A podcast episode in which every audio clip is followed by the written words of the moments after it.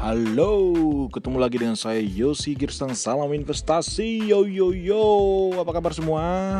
Akhirnya kita ketemu lagi. Uh, topiknya akan saya lanjutkan. Jadi uh, setelah kita mengetahui langkah-langkah untuk memilih saham apa yang perusahaannya bagus, berikutnya yang tidak kalah penting dan menurut saya ini adalah uh, intinya juga bahwa kita perlu melakukan valuasi sebelum membeli atau menjual saham. Nah, apa itu valuasi? Ya, dimulai dari kata value dulu. Value itu adalah nilai. Jadi, kalau kita melihat angka e, atau harga yang ada di Bursa Efek Indonesia ataupun Anda lihat di online trading Anda ketika Anda hendak membeli atau menjual saham, maka yang tertera di sana itulah yang disebut dengan harga. Karena definisi harga adalah apa yang Anda bayar dan nilai atau value adalah apa yang Anda peroleh. Jadi harga atau price adalah apa yang Anda bayar dan nilai atau value adalah apa yang Anda peroleh.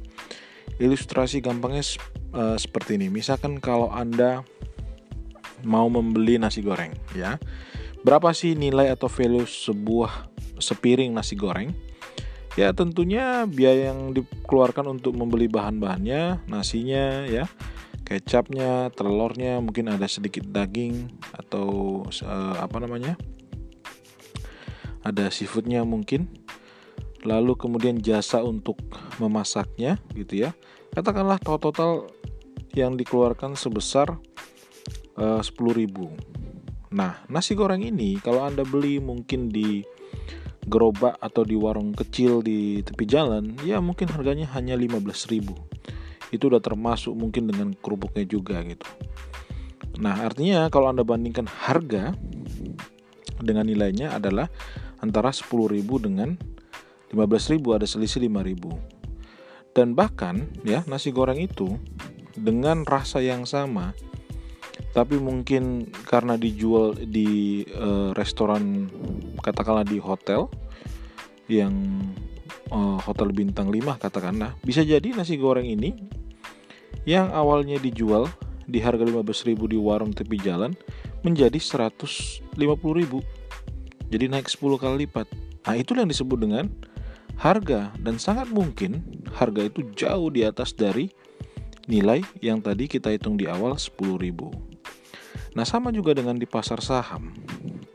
Kita perlu mengetahui sebenarnya berapa sih nilai atau value sebenarnya dari perusahaan tersebut sehingga ketika kita nanti mau membeli kita bandingkan dulu dengan harga yang ada saat ini atau harga yang eh, sedang ditransaksikan di Bursa Efek Indonesia. Nah, sekarang pertanyaannya bagaimana caranya untuk mengetahui nilai atau value dari perusahaan? Nah, caranya ada dua ya. Yang pertama sering disebut dengan relative valuation. Jadi relative valuation ini adalah konsepnya membandingkan antara uh, value perusahaan tersebut dengan uh, value atau nilai rata-rata misalkan perusahaan yang sejenis atau dibandingkan dengan uh, historinya. Jadi misalkan perusahaan tersebut bergerak di industri uh, consumer good, barang konsumsi, maka kalau kita mau mengetahui value-nya apakah dia murah atau mahal, kita bandingkan dengan keseluruhan rata-rata uh, perusahaan consumer good lainnya yang di, berada di sektor yang sama. Atau bisa juga kita bandingkan dengan historical dari uh, saham tersebut uh, berapa di value oleh uh, market dalam katakanlah 5 tahun sampai 10 tahun terakhir. Nah, relative valuation itu pendekatannya bisa dua. Yang pertama disebut dengan price book value atau PBV, sangat terkenal dengan istilah seperti itu atau kependekannya, yaitu membandingkan harga saham saat ini dengan ekuitas per saham. Nah, saya sudah jelaskan di podcast sebelumnya, yang sebelum ini yang bagaimana memilih saham jangka panjang yang nomor 3 bahwa untuk menghitung ekuitas ya tinggal kita lihat ekuitas itu ada di laporan neraca. Jadi setelah kita tahu ekuitas perusahaan, kita juga tahu jumlah saham yang beredar, kita dapat ekuitas per saham. Jadi eh, PBV itu adalah harga saat ini dibagi dengan ekuitas per saham.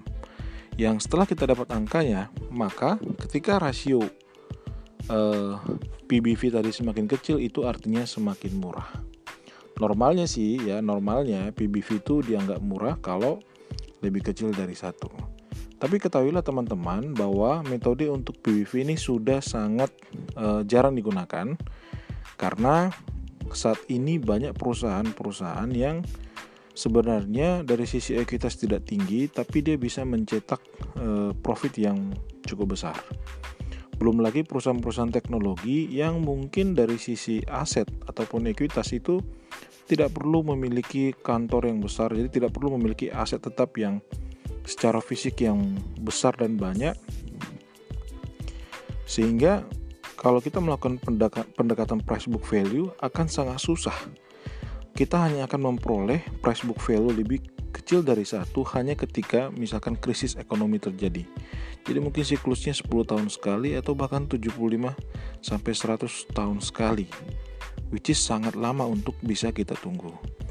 Nah, pendekatan yang kedua yang banyak sekali digunakan dan lebih masuk akal ya, saya pribadi pun e, kalau menjawab pertanyaan-pertanyaan oleh rekan-rekan di Instagram saya, biasanya menggunakan pendekatan e, relative valuation berikut ini, yaitu e, price earning ratio atau PE ratio sering disebutkan, yaitu membandingkan harga saat ini dengan laba bersih per saham. Laba bersih per saham itu langsung Anda bisa dapatkan di uh, income statement atau laporan laba rugi. Itu biasanya di paling bawah langsung dapat angkanya. Lalu harga saat ini Anda bagikan dengan EPS atau laba bersih per saham, earning per share atau laba bersih per saham. Yang mana biar uh, PE ratio semakin kecil ya, maka itu artinya perusahaan semakin murah. Nah, pendekatannya biasanya eh, apa menjadi standarnya? Yang paling simpel pertama adalah perusahaan dianggap murah ketika eh, PE rasionya itu di bawah 10. Kenapa dianggap murah di bawah 10?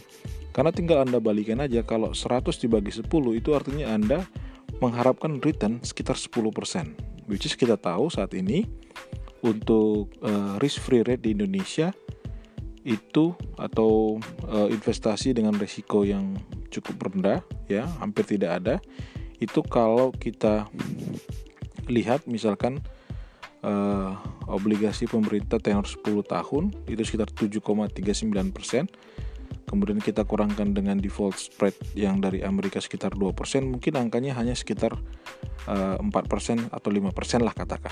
Jadi kalau Anda dapat 10% itu masih oke okay, ya Nah, ada juga pendekatan uh, P rasionya adalah P rasionya adalah ketika Anda bandingkan dengan perusahaan uh, yang bergerak, jadi rata-rata perusahaan yang bergerak di sektor yang sama. Jadi misalkanlah contoh Unilever, berapa saat ini uh, P rasionya? Ya, katakan angkanya setahu saya sangat tinggi, katakanlah misalkan 20 kali atau uh, ya 20 kali lah gitu ya.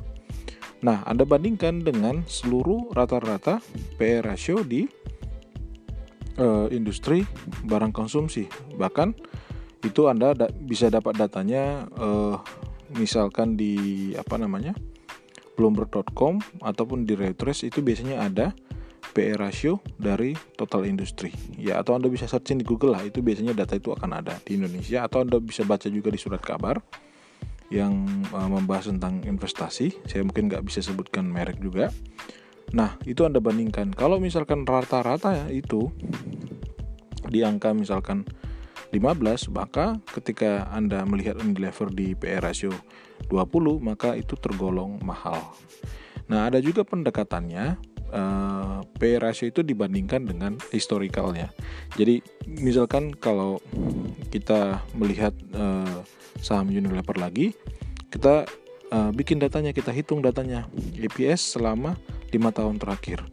Kita bikin range biasanya dalam uh, katakanlah 2018 dengan berapa harga terendahnya dan berapa harga tertingginya. Kita tahu EPS-nya dari laporan di 2018 kita hitung kita tahu range uh, PE ratio-nya dari yang paling tertinggi eh dari yang terendah ke tertinggi dan itu kita average selama 5 tahun terakhir. Katakanlah misalkan dapat average-nya di angka eh, 10 yang terendah, kemudian yang tertinggi adalah misalkan 25. Maka ketika saat ini PE rasio dari Unilever di angka 20 ya, maka itu sudah mulai tergolong mahal. Artinya jangan pernah Anda membeli ketika PE rasio itu jauh di atas angka 10.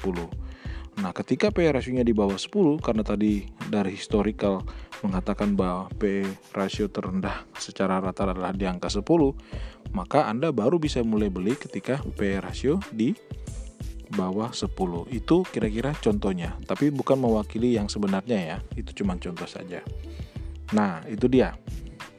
Nah, mungkin untuk tidak memperpanjang eh, saya cuma bahas dulu di relative valuation dalam kesempatan kali ini. Untuk kesempatan berikutnya, kita akan membahas tentang intrinsic valuation, yaitu menggunakan DCF (discounted cash flow). Itu dulu, sampai ketemu di topik berikutnya. Salam investasi, Yosi Girsang, yo yo yo.